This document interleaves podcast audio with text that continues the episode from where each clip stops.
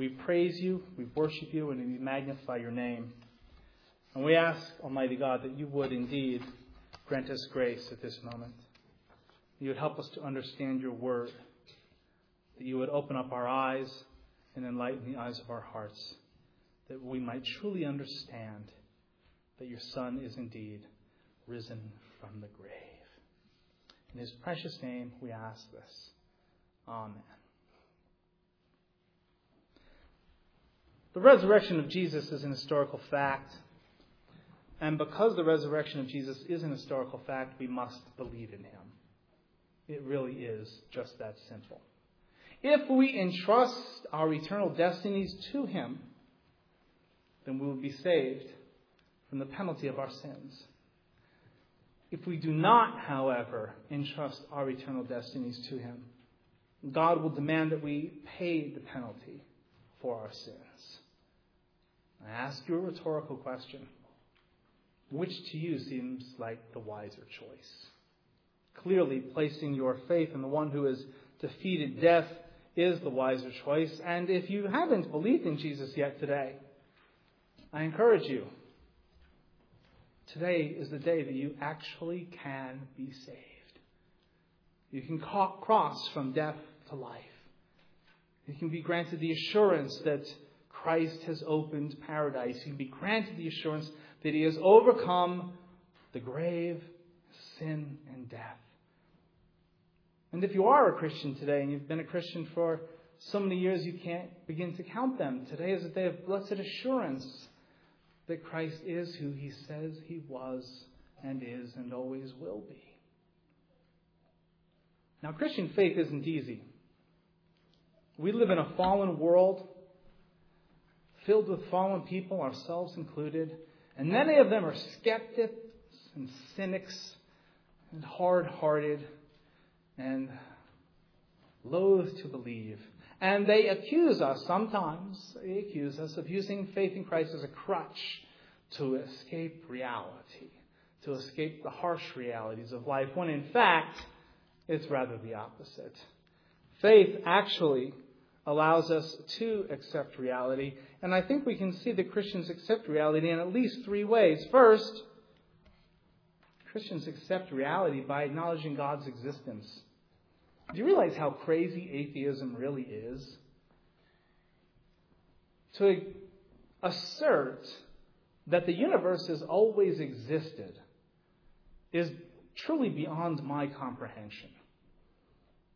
And I've asked many a person who posits that view, can you please explain to me where the first rock came from? Yes, it's difficult to believe in a self existent eternal God, no doubt.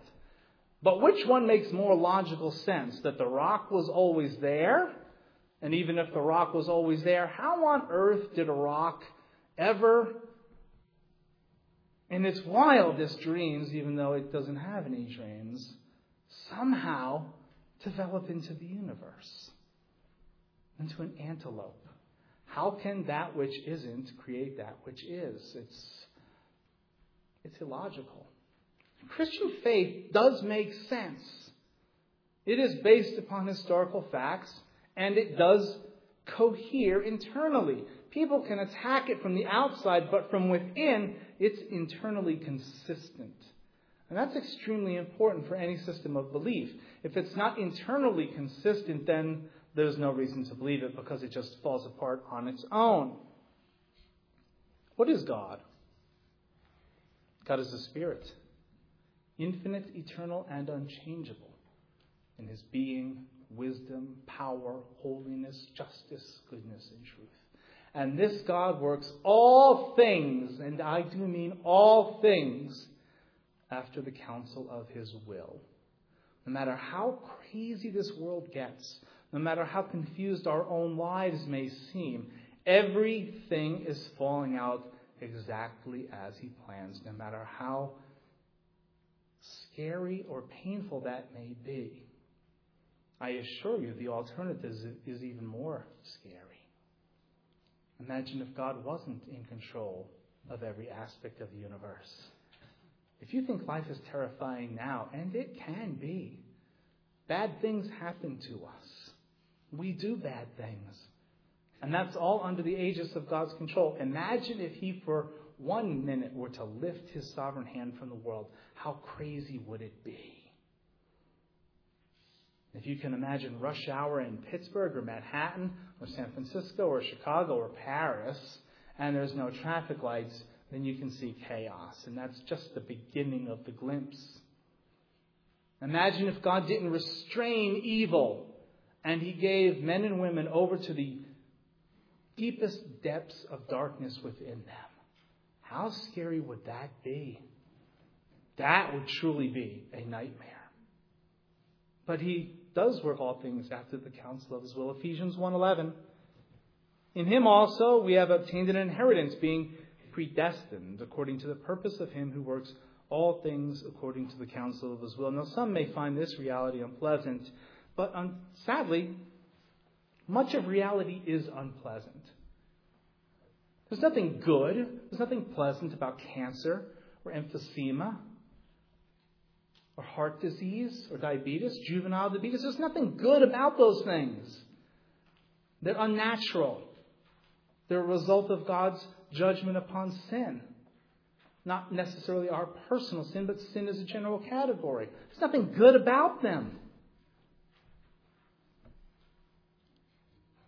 Now, when a believer dies after a long illness, there is a certain level of comfort that we receive knowing that that believer is out of pain and out of suffering. But what's the basis of our comfort? Is it some sentimental thing? No, it's not. The basis of our comfort is Christ's resurrection. When I speak with older folks who are, or even younger folks, but really older folks who are really suffering, I point them to 1 Corinthians 15 and say, This is what you've got to grab hold. I don't know when the pain will end, but a day will come when it will end. And a day will come when your body will rise from the grave into a state of perfection that you can't imagine because you've never felt it before. And I can't describe it to you because I've never seen it. No sin, no disease, no defects, nothing, nothing to cloud your moral vision, nothing to impede your body. That's what the resurrection is all about.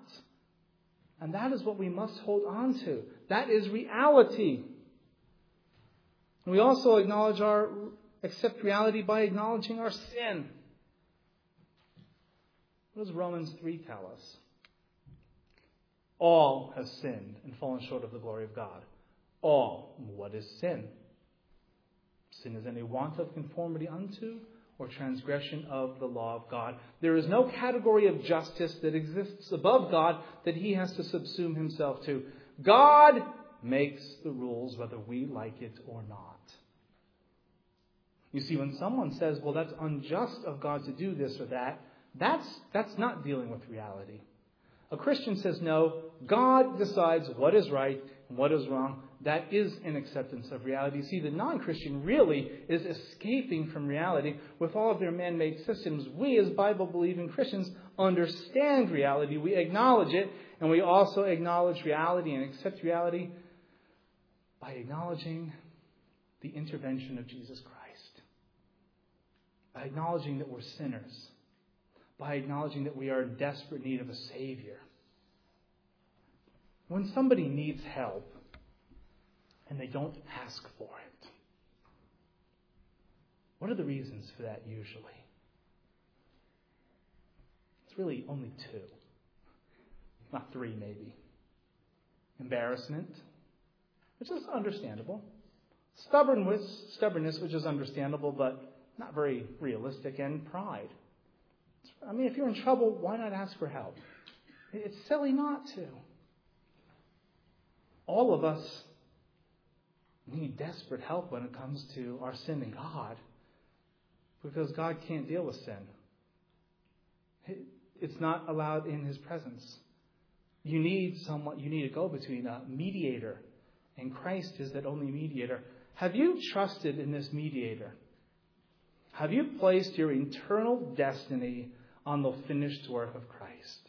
That he was born of a woman, born under the law, lived a perfect, sinless life, was brutally executed unjustly, but ultimately the execution was at his Father's hands, and that he tasted death and hell for you, and rose victoriously on the third day, and is now ascended unto heaven, waiting for his enemies to make his footstool. Do you believe in those historical facts? Do you believe in him? Or the only alternative is you're hoping that on that great and final day, you will have been good enough to pass the test. Well, if any of us were ever capable of actually being good enough to pass the test, I ask you this simple question What on earth was Good Friday all about? If any of us, if any one single person can work themselves to heaven, that means we all have the capability because we're all the same. We look a little different, but we're all made of the same stuff. We need a mediator. That's an acceptance of reality. Jesus says in John 10, I am the good shepherd. The good shepherd gives his life for the sheep. As the Father knows me, even so I know the Father, and I lay my life down for the sheep. Well, I think we've established that realistically Christians do accept reality, but what about the resurrection? Can we establish that? Yes, we can. Let me just set the stage here for you. Pretend you're in court.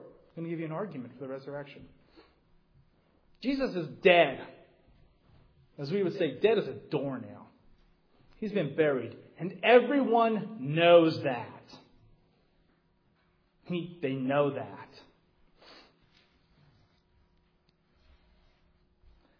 The disciples are scattered. They've run. They've hidden. They're afraid.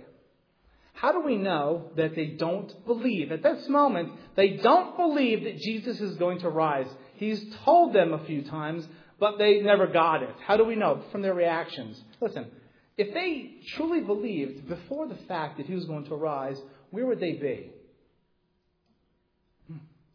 They'd be waiting at the tomb. I would. Maybe I'd be hiding behind some trees to make sure the Romans don't see me, but I'd be waiting to see him come from the tomb. Guess what? They're not there. They're hiding. Judas is dead. Thomas, we know from another account, has zero faith. Peter, he's pretty disgraced after those three betrayals. That's 25% of the disciples. They're scattered and they're afraid. The only thing that's on their mind is survival. If they've killed the master, what are they going to do to me next? If they've got him, then I'm certainly not safe. They don't have any faith. They don't have any faith. Their actions prove it. They believe after the fact.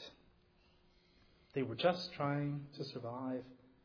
But the next day, after the crucifixion and burial, the Jewish leaders are extremely nervous. This is interesting. Matthew 27, previous to the gospel reading. Listen carefully. On the next day, which followed the day of preparation, the chief priests and Pharisees gathered together to Pilate, saying, Sir, we remember while he was still alive how that deceiver, that impostor, said, After three days I will rise. Therefore, command that the tomb be made secure until the third day, lest his disciples come by night and steal him away and say to the people, He is risen from the dead, so that the last deception will be made worse than the first. Pilate said to them, You have a guard, go your way, make it as secure as you know how. So they went and made the tomb secure, sealing the stone and setting the guard. This shows us how dangerous Jesus was to these tiny minded hypocrites. They've killed him. They're still scared. They're still scared. We can almost see God, the Father, on his throne, laughing at them, watching them scurry around the Pilate, who was an ineffectual Roman ruler. The Romans didn't even like Pontius Pilate. Why do you think he was in Jerusalem? Maybe some of you have been in the military. To be a Roman prefect and to be sent to Jerusalem was like being a, a, Navy admiral and being sent to the South Pole. Okay? You just You've messed up so many times, we'll just send you to the farthest corner of the earth because Jerusalem is a place where riots happen, where the Jews are always fighting City Hall. They fight everybody, so have fun down there, Pilate. Have fun. But they're nervous. It also shows how evil and sinful they were, and it shows us the power of sin, and it shows us how sin deceives us. Listen carefully. If they hadn't sealed and guarded the tomb, if they hadn't done that, they would have a ready made explanation for the missing body. It would have made more sense to them not to do this. Because then when Jesus actually rose, they could say, well, his, people, there was nobody there. His people came, took away the stone, and, and, and took away his body. You see, God's playing with them almost. He's allowing them to do all this conniving so that their position, they think their position is going to be strengthened, when in reality, they're playing right into his hands. They had the perfect opportunity to have an alibi, so to speak. They're giving away their alibi. And we also have to realize that these are Jewish guards. A lot of people think they're Roman guards. They're not. We'll see why in for a minute. But Pilate says, You have a guard. Go your way. Make it as secure as you know how. And then they went and made the tomb secure. Pilate knew that Jesus was dead. That's all he cared about. Okay? It was just another political execution. The Jews were off his back for a while, and he could have a good night's sleep. Basically, he said, He's not my problem anymore. I've done my job. He's dead. You take care of it. The Jewish authorities sealed this tomb. From Pilate's point, he'd done his duty. Let's continue to progress to the next day. On the resurrection morning, some very interesting things occurred when we read about them from Matthew 28. After the Sabbath, the first day of the week began to dawn. Mary Magdalene and the other Mary came to see the tomb. And behold, there was a great earthquake. For the angel of the Lord descended from heaven and came and rolled back the stone from the door and sat on it. His countenance was like lightning, and his clothing as white as snow. And the guards shook for fear of him and became like dead men.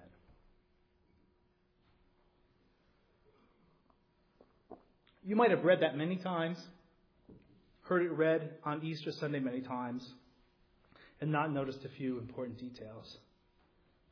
Jesus has gone before the angel descends and rolls away the stone. The angel rolls away the stone. There's no body there. He's already gone. Jesus' resurrected body is transformed into a different type of body. It's fully human, but he's able to do things that we can't do. In John, he seems to be able to appear through walls. It's a great mystery here, but there is no mystery when we realize the power of God in his resurrection. Jesus didn't roll away the stone. Quite frankly, the only logical explanation is in his resurrected body, he just walked through the wall. The angel rolls away the tomb. The guards are there, it's still sealed. They're still on guard. The women are coming, and the women don't believe he's alive because they're carrying spices to anoint him. They're coming to pay respects. When you go and visit a loved one in the cemetery, you don't really expect to see them, do you? You certainly don't expect to hear their voice. You're going to pay your respects. That's all that they were doing. These women were heartbroken. And they were going there just to pay their respects.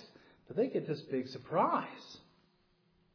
This proves that the disciples didn't steal the body because the stone is still there and the disciples aren't here.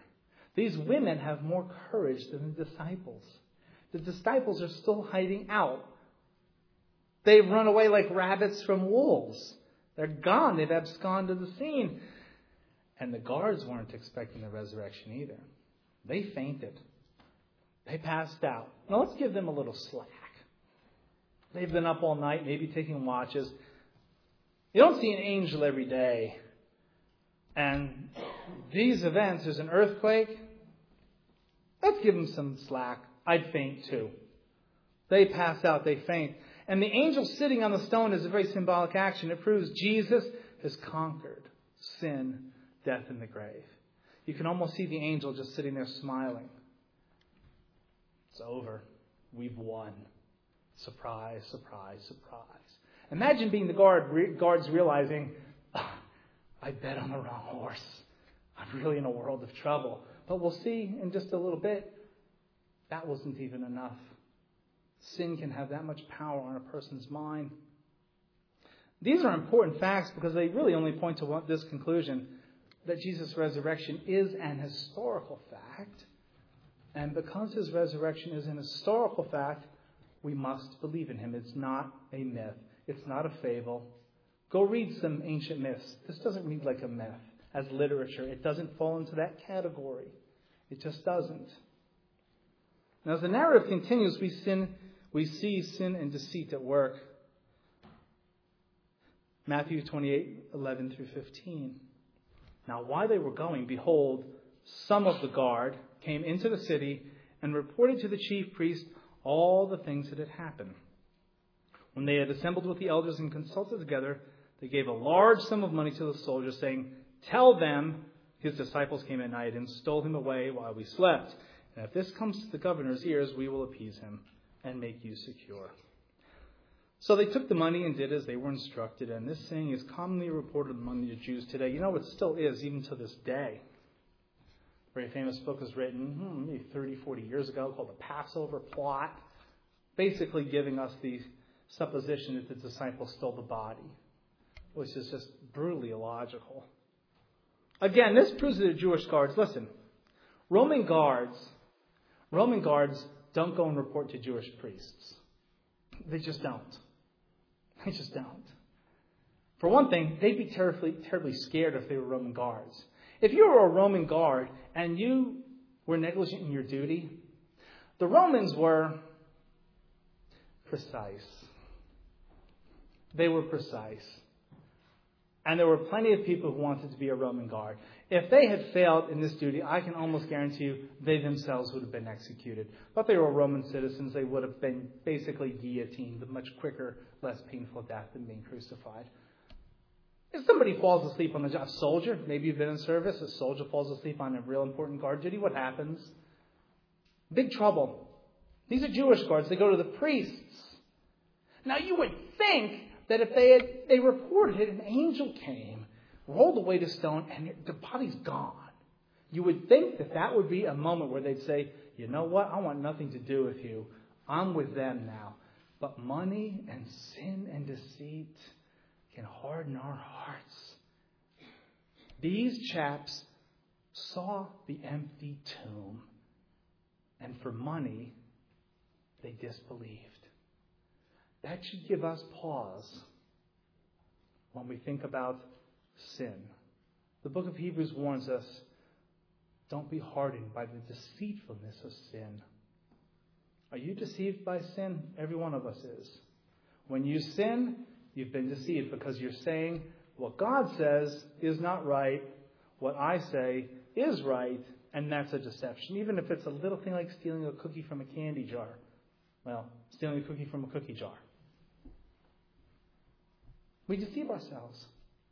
And we think that if we go our own way, we will be satisfied. We do, and at the end of the day, we realize God was right. I should have done what He said. It's not a smart thing to steal. I got caught. Now I'm going to jail for five years. Not really smart to embezzle. They, the computers found me out.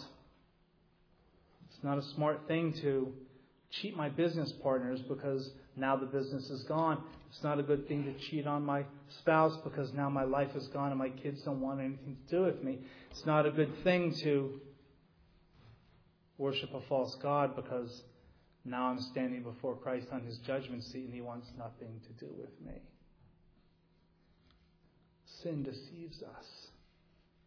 Don't let it deceive you any longer. Furthermore, the priest's post resurrection actions prove the resurrection. Let me ask you this why didn't they pursue the matter?